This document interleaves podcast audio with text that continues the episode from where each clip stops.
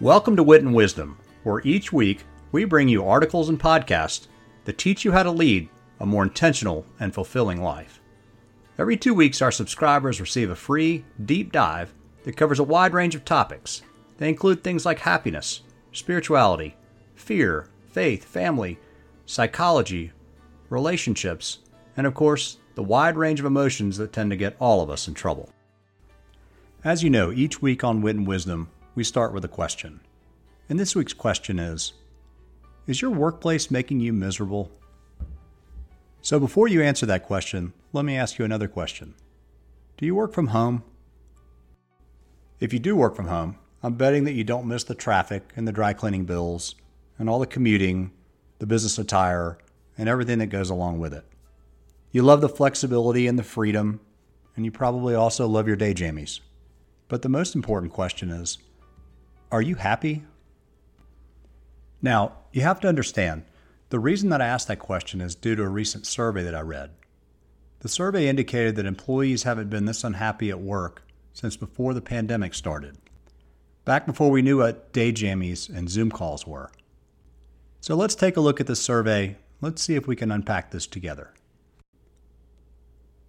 Prior to the pandemic, we'd all been operating at warp speed. Then, all of a sudden, everything came to a screeching halt, and the sudden slowdown gave us an opportunity, a chance to pause and to reflect. And it allowed a lot of people to reimagine their lives, their careers, their stress level, and what they really wanted out of life. Many found the unexpected downtime to be eye opening. People got a chance to see what they were missing in life, and it turns out, well, they were missing a lot. So, back in 2021, as the pandemic was starting to lift, people quit. They quit in search of purpose and meaning. Now, here's a spoiler alert they didn't necessarily find it. In fact, the nation's quit rate reached a 20 year high in November of 2021, and it was labeled by the press as the Great Resignation. I mean, even the GOAT, Tom Brady, quit his job with the New England Patriots. By the end of 2021, 47.4 million people had quit their jobs. As you can imagine, this trend alarmed everyone economists, employers, talking heads, politicians, everyone was alarmed. But what was happening? They all struggled to make sense of the mass exodus from the workplace. Where the hell was everybody going? Prior to the pandemic, 60% of employees worked on site. And then the pandemic forced everyone to convert their breakfast table from Snap, Crackle, and Pop to Zoom, Teams, and Meet. Well, as the pandemic lockdown started to lift, employers had an important decision to make.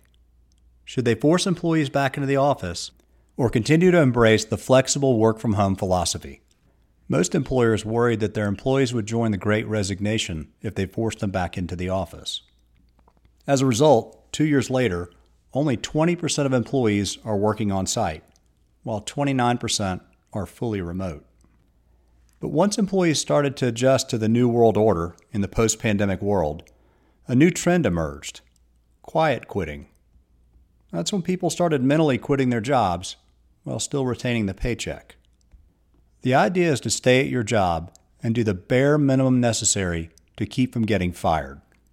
And yes, to take it even a step further, some people even picked up a second job and worked remotely for two employers at the same time, with neither employer aware of the ruse. Believe it or not, it does happen. See, employers thought that letting people work from home would make them more engaged and happier. It didn't. See, the simple truth is that while working from home does make employees happier, it also leads to disengagement and a bit of loneliness. According to Gallup, half of workers aren't engaged on the job, and they're putting in a minimal effort just to get by. They report that engagement has a 3.8 times more influence on employee stress than work location. So, in a roundabout way, this whole flexible work from home thing is actually making people more stressed out, not less. After quiet quitting became mainstream, Bare Minimum Monday emerged in 2023. So, what's Bare Minimum Monday? Well, this new trend involves intentionally putting a bare minimum amount of effort into work on Mondays. Just enough effort to keep you from getting fired. Sort of like quiet quitting, but only on Monday. The theory, or at least according to bare minimum Monday advocates, is to ease into the work week, to prioritize your mental health over your professional responsibilities, and to prioritize only those tasks that absolutely must get done on Monday, and you punt everything else to later in the week. The whole concept is based on the premise that your mental energy is finite, that you only have a limited amount of energy to expend, and that you must conserve that energy to allow for personal pursuits, as if it's a zero sum game. It isn't. The flaw in this immature theory is that personal and professional growth are often symbiotic. For example, honing my writing skills makes me a better communicator at work. If you want more information on Bare Minimum Monday, just go to TikTok and do a search. You'll find three or 4,000 videos on how to effectively execute a Bare Minimum Monday. Back in April of 2020, happiness reached an all time high. Perhaps it was a wave of gratefulness for having a job, but that was before the Chardonnay and the toilet paper hoarding started. A few months later, the U.S. employment rate skyrocketed to 14.7%. As the lockdowns and isolation set in, overall happiness in the United States crashed. As of today, that overall happiness hasn't come back. In fact, it's bringing about the latest trend called the Great Gloom. According to a recent Wall Street Journal poll, only about 22% of parents felt like their children's future lives would be better than their own. Fewer than 3 in 10 respondents expected their current standard of living to improve. See, Gallup has been tracking overall happiness for the last 20 years. And in 2023, across 29 different measurement categories, just 38% of Americans say that they're satisfied with their lives. And despite all this newfound work from home flexibility and freedom, and the reduction in the dry cleaning bills, happiness at work has been declining too. It's dropping 10 times faster than it did in the previous three years. Houston, we have a problem. The simple and undeniable truth about working from home is that it's a lonely existence, especially for extroverts. There's no community or socialization. In a 2022 Glassdoor survey of full time employees, 33% of respondents said working from home made them lonely. See, there's no impromptu lunches or water cooler talks about the latest Netflix show.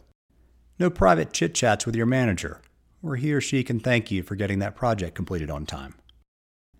See, sometimes when you're working from home, the most exciting face to face conversation you have is with the UPS man, and he's always in such a big darn hurry. But wait, how come I keep hearing everybody's so happy working from home? I thought this is what everybody wanted. And what about the whole work life balance thingy? Isn't that the virtual nirvana we all dreamed of? Well, maybe, but in the meantime, we've created widespread loneliness and disconnection in exchange for the work life balance. See, employees who are feeling lonely are more likely to suffer from depression and anxiety, and they also can experience burnout, sleep problems, and substance abuse issues. To combat the great resignation, quiet quitting, and bare minimum Mondays, employers have done backflips, creating programs and perks and packages to keep people happy during an unprecedented time of low unemployment. The simple truth today is if you lose a worker, it might cost you twice as much to replace them. Yes, by nearly every measure, employees are now in the driver's seat. Perhaps that's the reason why 97% of the 146,000 United Auto workers just voted to strike. The union is demanding an astounding 46% wage increase because, you know, why not? Ford Motor Company countered with a 9% increase. The UAW is demanding a 20% immediate wage increase, followed by four 5% annual wage increases. They're also demanding a defined benefit pension plan for all workers. That's the same kind of pension plan your grandfather retired on in 1973. And to counter the reduced labor needed to produce electric vehicles, they're now demanding a 32 hour work week. That way, nobody has to get fired. These kinds of demands are only sought after when union leaders get drunk on power and unemployment is at 3%. See, the issue with remote working isn't a loss of productivity. The issue is the gradual disconnection from the broader mission and purpose of the organization. In fact, that connection's at an all time low. See, remote workers typically have less access to tools and resources, and they're less concerned about the company's culture, and they often feel a decreased amount of collaboration. All that according to Gallup. So maybe you're thinking, so what? Why do employees have to bleed for the organizational mission? Does it really matter? Well, maybe not, but here's the problem employees who aren't connected to the mission and purpose typically aren't happy, and unhappy employees typically lead to unhappy customers. As one of my coworkers likes to say, if we take care of our employees, our employees will take care of the clients, and the clients will take care of us. But the other issue is that disconnected employees are much more likely to try quiet quitting or bare minimum Mondays. And if you buy into those ideas, you probably already have one foot and maybe even a whole leg out the door. Alrighty, let's try to summarize what we've learned here today and see if I can bring this conversation to a big finish. First, the pandemic issued in a new era of working from home. Second, the great resignation led to 47.4 million people quitting their job by the end of 2021. That trend and the low unemployment rate put employees in the driver's seat, and they're still driving today. Third, those that didn't bail out started quiet quitting. You know, that's when people start mentally quitting their jobs but keeping their paychecks. And fourth, in addition to quiet quitting, some people now embrace bare minimum Mondays. Those people do as little as possible on Monday just to keep from getting fired, all in the interest of their mental health. And fifth, we're now in a period called the Great Gloom, as overall happiness in the U.S. has reached record low levels. People just aren't happy, and at least some of that unhappiness is being driven by the loneliness and the disconnection from working from home. You've been listening to Wit and Wisdom with Tom Green. I hope you enjoyed this week's conversation. The good news is, if you come back in two weeks, we'll have another one, and you can tune in. Just remember, you can pick up this podcast on all major podcast platforms. And be sure to tell your friends. We just crossed 17,000 subscribers, and we're looking for 17,000 more. So thanks for tuning in to Wit and Wisdom, and until next time, remember, nothing beats nice.